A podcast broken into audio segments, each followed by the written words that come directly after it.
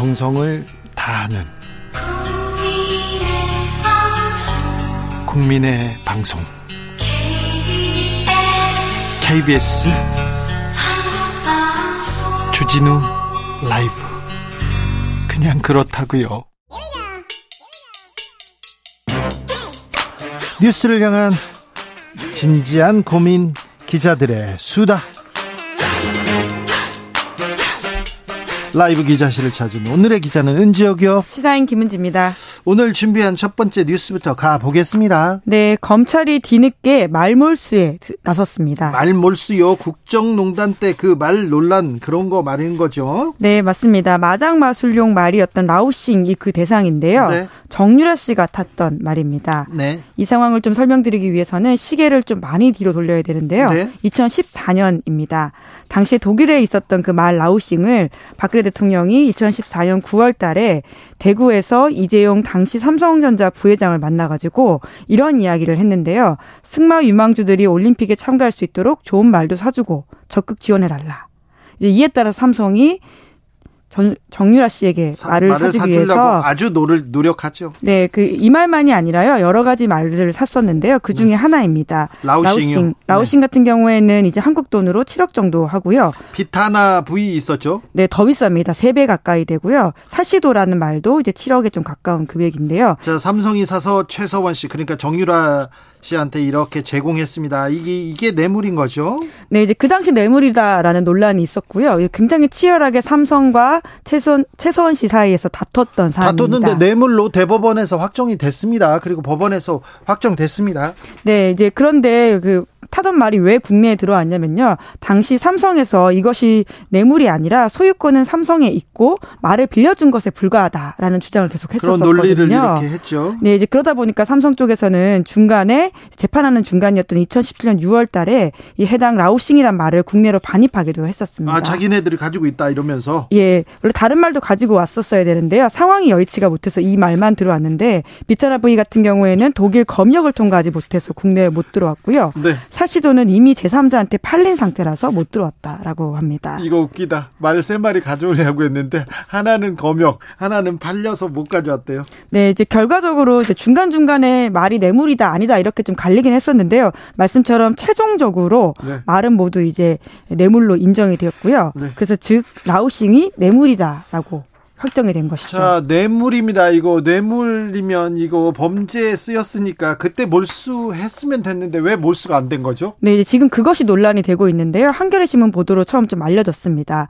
그 상황들을 보면 당시에 서울중앙지검이 특검 파견 검사로부터 말을 몰수해야 된다라는 이야기를 제대로 통보 못 받았다라고 하는 것이거든요.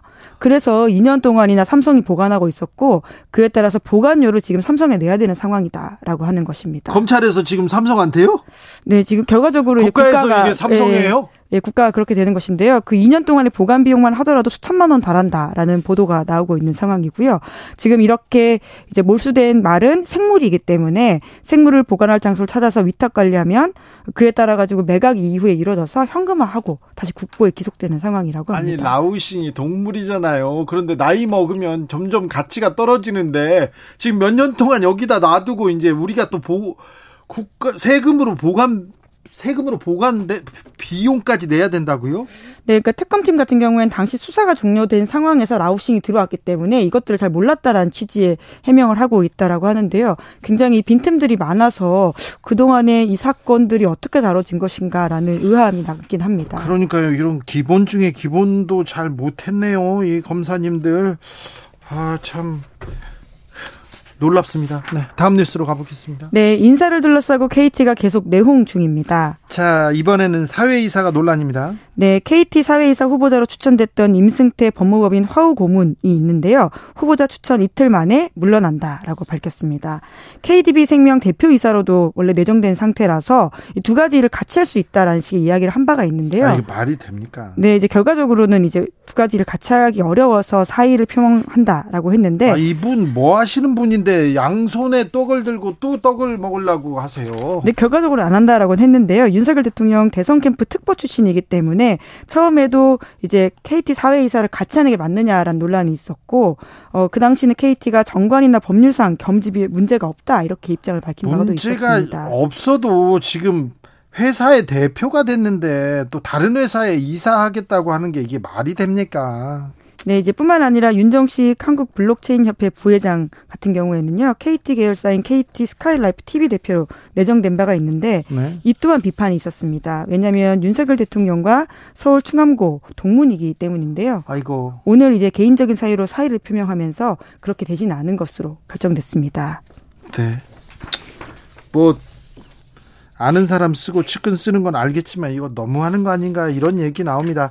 KT 대표 선임 문제 계속해서 잡음 이어집니다. 네, 지난주에 관련된 소식을 전해드린 바가 있는데요. 최종 후보로 윤경림 사장이 확정이 됐습니다. 네. 근데 마지막 절차가 주주총회 이거든요. 그래서 주주총회에서 그냥 도장 찍으면 다 끝난다 했는데 네, 그런데 이제 이대 주주인 현대차 그룹에서 찬성을 하지 않을 것 같다라는 보도가 나오고 있습니다. 왜 갑자기 이대 주주 현대차에서 이렇게 틀었을까요? 네, 이런 보도가 나오고 있는데 대표이사나 사회이사 선출에 대주주 뜻이 반영돼야 된다라는 의견을 전했다라고 하는 것이거든요. 대주주는 국민연금입니다. 네. 아무래도 정부 입김에서 자유롭지 못하는 곳인데 이곳에서 지금 말을 못하니까 국민연금에서 뭐라고 할 것이다 이렇게 했는데 국민연금이 빠지고 이대 주주가 나섰네요. 네, 이곳에서 이제 좀 부정적인 의견을 표명할 수도 있다라는 의견이 나오고 있다 보니까 현대차가 먼저 이런 이야기를 하는 것이 아닌가라는 이야기도 있는데요. 음. 결과적으로 지금 대표이사 선임 안건 통과가 불투명할 수도 있다라는 보도가 계속해서 나오고 있습니다. 지금 음, 윤경림 저 KT그룹 이 회장이 자기 아, 직은 내정자죠. 아, 자기 예. 대표이사가 어, 이 KT 그룹 사람입니다. 그리고 예전부터 여기에 몸을 담았던 사람인데 네, 지금은 사장이고요. 이제 회장이 네. 될 내정자인데요. 그런데 그런데 이 현 정부에서 어, 이 내부 사람이 승진하는 걸 원치 않는다 해서 지금 잡음이 많다가 많은데 그 잡음 속에서도 윤경림 사장이 회장 후보로 이렇게 선출이 됐어요. 그러자마자 이제 이때 주주총회에서 이제 도장을 찍어야 되는데 주주총회에서 도장을 찍어야 되는데 국민연금이 나서면 어 정부에 있깁니다 이렇게 바로 말이 나오니까 지금 이대 주주가 나선 거 아니냐 이런 오해를 받고 있습니다.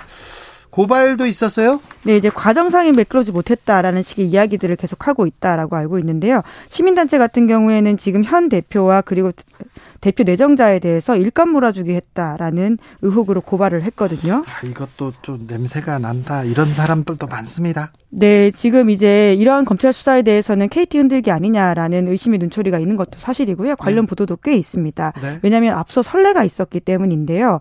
이석채 당시 KT 회장이 2013년 박근혜 정부 출범 후에 물러나지가 않자 검찰이 수사를 한 바가 있습니다. 그때 16곳 압수수색하고 결과적으로 자진 사퇴하고 불구속 기소됐는데요. 했는데요. 무죄가 확정됐습니다. 네. 결과적으로 이석채 회장 같은 경우에는 무죄 형사보상금 695만 원만 받고 끝난 사건입니다. 이석채 KT 회장은 이명박 쪽 사람이었습니다. 그런데 박근혜 정부 들어서 주변을 탈탈 털었다 이런 얘기가 있었죠. 검찰이 나서서 그런데 아, 또 윤석열 정부에서 비슷한 비슷한 뉴스가 나옵니다. 물론 아주 똑같지는 않습니다만, 네. 좋은 뉴스는 아닙니다.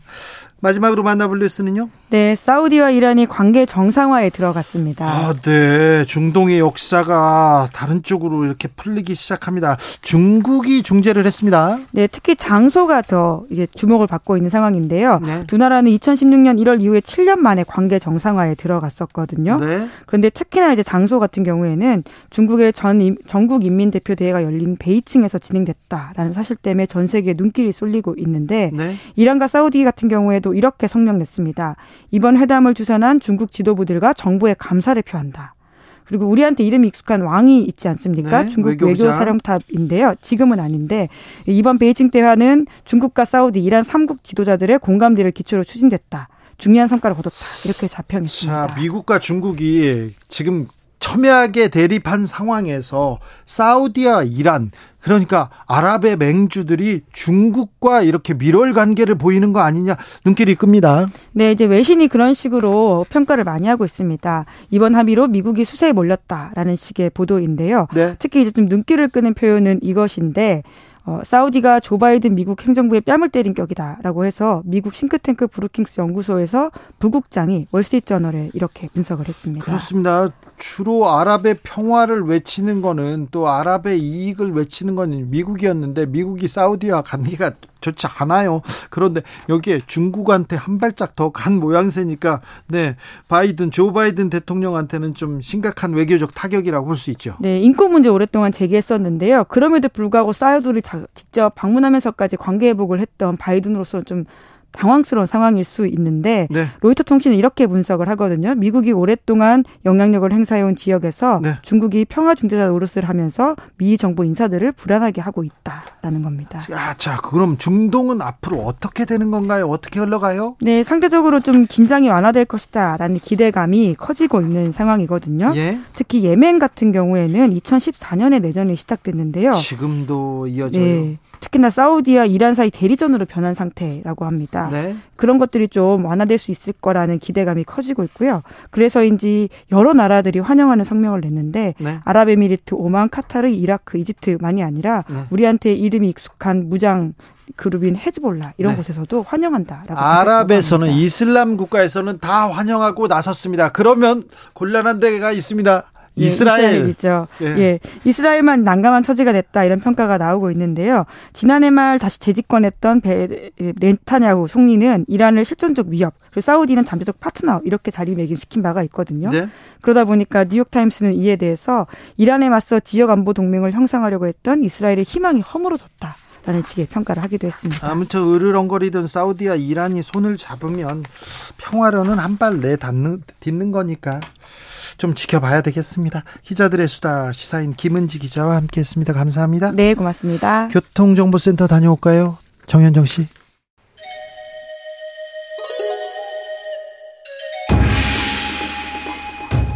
빛보다 빠르게 슉슉 바람보다 가볍게 슉슉 경제 공부 술술 경제를 알아야 인생의 고수가 된다 경공술 경공술 오늘 주라의 경제 선생님은 염승환 이베스트 투자증권 이사님입니다. 어서 오십시오. 네, 안녕하세요. 네, 염블리 염승환 오셨습니다. 실리콘밸리 은행 여기 얘기부터 해야 됩니다. 네. 지금 어뭐 월요일에 폭락 올 것이다. 뭐 좀 걱정하는 사람들이 많은데요. 네.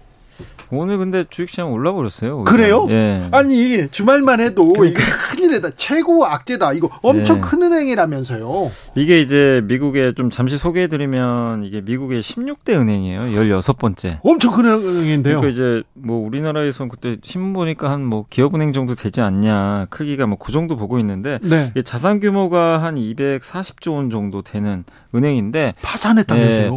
그러니까 미국 역사상 은행 중에 두 번째로 가장 큰 은행이 이제 파 산을 한 거죠. 네. 그래서 굉장히 좀 충격이 좀 있었고 여기서 이제 주말 사이에 왜 이렇게 좀 그 사람들이 불안해했냐면 네. 여기에 주요 고객들이 대부분 그 실리콘밸리는 스타트업 기업들이에요. 네. 이렇게 뭐 벤처 기업이나 네. 바이오 투자하고 이런 기업들이 이제 뭐 열심히 뭐 펀딩 받거나 이래서 번 돈을 요 실리콘밸리 은행에 많이 넣어놓은 거지 예치를 해놨는데 네. 이게 예금자 보호법에 의하면 25만 달러 이상은 이제 보호가 안 됩니다. 네. 안 되는데 대부분 그 이상 예치를 해 놓은 거예요. 아 그렇죠. 근데, 근데 만약에 그러면 이 회사가 이제 파산을 하면 못 돌려받잖아요. 네. 그러면 이게 여기서 끝날 문제가 아니고 네. 이와 비슷한 은행이 미국에 많단 말이에요. 은행이 미국엔 많아요. 한국과 다르게. 네. 근데 그럼 다른 뭐 만약에 제가 다른 은행에 예치를 했던 뭐 CEO라고 치면 네. 저 같아도 불안해가지고 불안하죠. 예, 돈을 좀 이제 연쇄적으로 뺄 가능성이 있는데 뱅크런. 다, 예, 네. 근데 그게 좀 우려됐던 거예요. 네. 근데 이제 오늘 그 미국 그 은행 개장 시간 전에 네. 미국 정부가 예. 전액 예금자 보호를 해주겠다. 아, 네. 그러니까 25만 달러 이상을 갖고 있는 그 고객이라도 네, 우리가 다 갚아준다. 네. 이렇게 나오니까 네. 이게 리스크가 이제 완전히 좀 줄어든 거예요. 그러면서 네. 오늘 이제 주식시장이 오히려 좀 오히려 좀 반등하는. 블랙 먼데이 피했어요. 네, 네. 일단은 좀 피한 그런 상황이 됐습니다. 근데 일단은 피했는데 네. 그렇다면 은행이 금리 인상이 좀 계속됐고 보유 채권 가치가 하락했어요. 그렇다고 네. 해서 막 뱅크런이 있더니 갑자기 은행까지 파산할 정도면 이, 불안한 상태인가요? 그러니까 이게 참 그 이 SVB라는 실리콘밸리 은행이 부실해서 파산된 게 아니고 보통 그러잖아요. 옛날에 예. 2008년 금융위기 터질 때 리먼이 부실해져 가지고 대출 채권을 워낙 많이 갖고 있었는데 그땐 부실 자산을 많이 들고 있으니까 뭐 파산을 했죠, 사실은. 예. 근데 실리콘밸리 은행은 미, 세계에서 가장 안전한 자산인 미국 국채를 들고 있다가 파산해 가지고 네. 이게 사람들이 이게 더 좀 충격이 좀 컸는데 근데 이게 좀 독특한 구조인 게이 회사가 갖고 있는 그 예금을 보통 우리 한국의 은행들은 어떻게 하냐면 여러분 돈을 많이 받으면 대부분 대출을 합니다. 네. 그죠? 대출을 하고 뭐 여러 자산에 분산 투자를 해놓는데 뭐 예금도 갖고 있고 근데 이제 이 기업은 그 많은 돈을 미국 국채에다 투입을 해놓은 거예요. 예. 근데 문제는 미국 국채인데 안전하잖아요. 네. 근데 문제는 2년 전에 미국 국채 금리가 1%도 안 했단 말이에요. 예. 그럼 금리가 되게 낮잖아요. 네네. 그러면 채권 값은 이렇게 생각하시면 돼요. 좀 간단하게 채권 값은 금리랑 정반대입니다. 무조건. 예. 그래서 그럼 금리가 낮으면 채권값은 비쌌겠죠. 예. 그러니까 예를 들면 10만 원짜리 채권에 투자한 거예요 한마디로 그때 당시에. 네. 근데 지금 금리가 반대로 급등해 버렸죠 4%. 예. 그러면 예를 들면 이 채권 가격은 반토막이 난 겁니다. 근데 그 기자님도 이렇게 생각해 보시면 내가 만약에 급한 돈 아니면 네. 만기까지 갖고 있으면 내가 채권에 손해를 봐도 채권의 특징이 뭐죠? 나한테 원금은 돌려줘요 나중에 예. 이자도 줍니다. 네. 그래서 까먹을 일은 없어요. 만기까지만 가져가면. 예. 근데 문제는 고객들이 갑자기 돈을 인출해 갑니다. 예. 근데 국채만 갖고 있어요. 어떻게 해야 돼요? 국채를 팔아야 됩니다. 네. 돈을 갚으려면. 근데 손해를 보고 판 거예요. 예. 결국엔 엄청난 손해를 보고 팔았는데 이 소문이 이제 퍼져버린 거죠. 그러니까. 이 회사, 어, 이 은행 돈 없다. 예. 그래서 그 스타트업 CEO들이 뭐를 했냐면 모바일 폰을 딱 키고 거기 접속을 해서 뱅크런을 한 거예요. 돈 계속 네, 뺀 거죠. 근데 안 빼지죠, 당연히. 네. 이미 정지가 당했기 때문에. 그래서 이게 순식간에 그러니까 이 회사만의 좀 독특한 그러니까 너무 국채를 좀 많이 갖고 있었는데 그게 금리가 너무 오르다 보니까 이런 현상이 좀 펼쳐졌다. 우리 경제도 불안해. 은행 하나쯤 망할 수도 있어. 건설회사 몇 개는 넘어간대. 이런 흉흉한 소문이 돌고 있습니다. 물론 사실은 아닙니다. 네. 아직은 전혀 어, 그런 일이 없는데 어떻습니까? 우리 한국은 아직까지는 이제 이 실리콘밸리 은행과는 좀 다르죠. 그러니까 네. 뭐 국채를 뭐 그렇게 일방적으로 많이 들고 있던 것도 아니고 대부분은 이제 대출 많이 해줬어요. 네. 그 예금 받은 거를 해놨고 그리고 이 은행의 뭐 유동성 비율이라고 하는데 지금 당장 뭐 이 예금 인출을 해도 충분히 갚을 돈들은 지금 마련을 해놨거든요. 그래서 네. 은행 같은 경우는 그렇게 우리 한국 같은 경우는 리스크가 크진 않고 또 한국은 미국보다는 금리 인상을 먼저 끝내버렸거든요. 금리 동결로 갔어요. 네. 이 모든 게 미국이 너무 금리를 많이 올린 거거든요. 휴유증이 터진 거죠. 그래서 한국은 아직까지는 좀 리스크는 완화됐는데 문제는 이 제2, 제3의 또 이런 일들이 또 발생하면 그러니까. 예, 언제 또 우리나라에서 터질지 모르는 일이거든요. 그렇죠. 그래서 제일 무서운 거는 금리예요. 금리가 계속 오르면 네. 이게 어쨌든 사고는 터지게 돼 있거든요. 그래요. 그래서 지금 금리가 어쨌든 한국은행은 동결로 갔는데 근데 지금 미국에서는 또 올릴 가능성이 있잖아요. 네, 원래는 한 번에 0.5% 올리려고 그랬어요. 네. 이번에. 근데 이제 지금 이런 일이 터지니까 이제 아마 다음 주죠. 3월 22일 날 금리 결정하거든요. 네. 그때 아마 0.25% 아니면 미국의 그 유명한 골드만삭스라고 아마 들어보시는 네. 분 많을 거예요. 거기서 오늘 보고서를 냈어요. 예. 이번에 금리 동결할 것 같다. 아. 미국은 못 올린다. 왜냐하면 지금 이 약간 신용 문제가 생긴 거거든요. 금리 때문에. 그래서 금리 인상 기조가 좀 사실상 이번에 중단될 수도 있다. 요런 좀 내용이 나오고 있습니다. 아무튼 실리콘밸리 은행 후폭풍이 우리 경제나 우리 기업에 미치는 영향은 아직은 크진 않아요. 그래요? 네, 그러니까 그 실리콘밸리 은행만의 아직은 문제인데 이게 이제 만약에 미국 정부가 대처를 늦게 하거나 못했으면 이 뱅크런이 또 발생했겠죠. 예, 예. 그 실제로 뉴욕의 시그니치 은행도 같이 파산해 버렸어요. 네. 근데 이제 그거를 미국 정부가 우리가 여기도 보장한다. 어, 우리가 보장한다. 네. 그리고 그 영국의 HSBC라는 은행 있죠. 네. 이 실리콘밸리 은행의 또 지사 중에 저 영국에도 있거든요. 네. 거기를 단독 우리나라 돈으로 1달러였나? 아무튼 거기에 인수해 버렸습니다. 예. 그래서 어쨌든 매각이 됐죠. 네. 그래서 리스크는 일단 조금 지금은 잠잠해졌다. 국민연금 네. 한국투자공사에서 여기 투자했다고 하는데 이 은행에 우리 괜찮은 거죠? 일단 우리 국민은행이 아, 국민연금이 갖고 있는 네. 그 자산이 한 900조 정도 돼요. 예. 근데 300억 정도니까 많은 건 아닌데 네. 다만 이제 국민연금이 직접 투자한 건 300억인데 이게 보통 위탁을 해요 또 예, 맡깁니다 다른데, 다른데. 예. 근데 그건 아직 공개가 안 돼가지고 뭐 그것까지는 좀 확인 좀 해봐야 될 것 같습니다. 아무튼 미국 정부가 보증한다니까 일단 네. 한숨 넘깁니다. 지난주에 카카오와 하이브 네. SM 쟁탈전 네네. 인수전 뜨거웠는데 네. 자 SM 인수전에 하이브하고 자 카 카오가 뛰어들어서 네. 계속 사 모으면서 주가가 막 올랐잖아요. 네네, 많이 주가 많이 오르니까 개미들이 올라탔습니다. 네. 그리고는 오늘 급락. 아, 오늘 무려 23%나 빠졌습니다. 주말에 타결하고 이렇게 떨어지고 막 그러면 됩니까? 이거 개미들 어떻게 해야 돼? 자, 이런 상황이 있을 때 회사 인수전에 누가 돌입했다. 이럴 때 어떻게 해야 됩니까? 일단 본인이 그 기업에 대해서 명확히 안다면 뭐 뒤늦게라도 쫓아가시는 건 뭐 좋을 수도 있는데 이미 지금 좀 SM 같은 경우는 조금 이제 리스크가 있었던 게 뭐냐면요. SM을 그 카카오가 9만 원에 가져가려고 그랬잖아요. 사실 처음에는 공개 매수 말고 예. 뭐 전환 사채나 이런 걸 통해서. 네. 근데 그 후에 이제 하이브가 공격 들어갔죠. 12만 원에 네. 공개 매수. 그리고 나서 다시 카카오가 15만 원. 네. 그러니까 뭐냐면은 이 기업들이 영원히 돈이 있는 게 아니에요. 예? 전의 전쟁을 계속 할 수가 없어요. 그렇죠. 하이브도 자금 상황이 그렇게 만만한 기업이 아닙니다, 지금. 카카오도 물론 돈은 있겠지만. 네. 근데 이제 하이브 입장에서는 15만 원, 그러니까 왜 SM 그 15만 원 공개 매수했을 때 개인 투자자분들이 샀냐면 그때 루머가 좀 많이 있었던 게, 아, 설마 하이브가 여기서 머물 그만두겠냐. 그렇지. 그 신문 기사도 한번 나왔는데 질렀는데 네. 여기서 여기서 하이브는 18만 원이다. 네. 이제 이 얘기가 나오니까 그리고 15만 원에 공개 매수를 하니까 약간 안전판이 있잖아요. 그렇죠. 어, 15만 원. 15원에 팔면 되지. 네. 아니면 근데 이제 거기서 좀 이제 더 냉정하게 생각하셨을 건 뭐냐면 15만 원에 100% 사주는 게 아니에요. 35%만. 네. 그러니까 차라리 카카오가 100% 샀으면 주가 폭락 안 합니다. 네. 당연히 거기 이제 머물러 있겠죠. 15만 원에. 예. 다 사주는데. 근데 이, 여기서 좀 약간 문제가 뭐였냐면 지분 35%만 인수하는 거거든요. 공개 매수를. 네. 나머지 지분은 인수할 의무가 없어요. 네. 그러니까 이제 그 가치만큼 이제 훼손되니까. 그리고 하이브가 발을 빼버렸잖아요. 예. 그러니까 이제 매물이 그냥 쏟아져 버린 거죠. 근데 매물이 쏟아지니까 SM이 23.48% 폭락했습니다. 네. 이, 거는 이해가 좀 가는데 네. 하이브는 3.2% 상승, 카카오는 4.6% 상승. 하이브도 같이 오르네. 그러니까 왜냐면 하이브는 그 전에 좀 약간 빠지고 있었거든요. 네. 근데 일단은 이제 하이브 주가가 좀 약간 강했던 이유는 어쨌든 전해 전쟁에서 너무 계속 만약에 18만 원에 인수해도요 후폭풍이 좀 있어요. 너무 네. 비싸게 살 수도 있기 때문에 네. 승자의 저주 승자의 저주 걸릴 수도 있고 그리고 하이브 입장에서는 12만 원에 어쨌든 인수를 했고 일부 일부 지분을 그리고 그 이수만 의장의 지분도 인수했잖아요.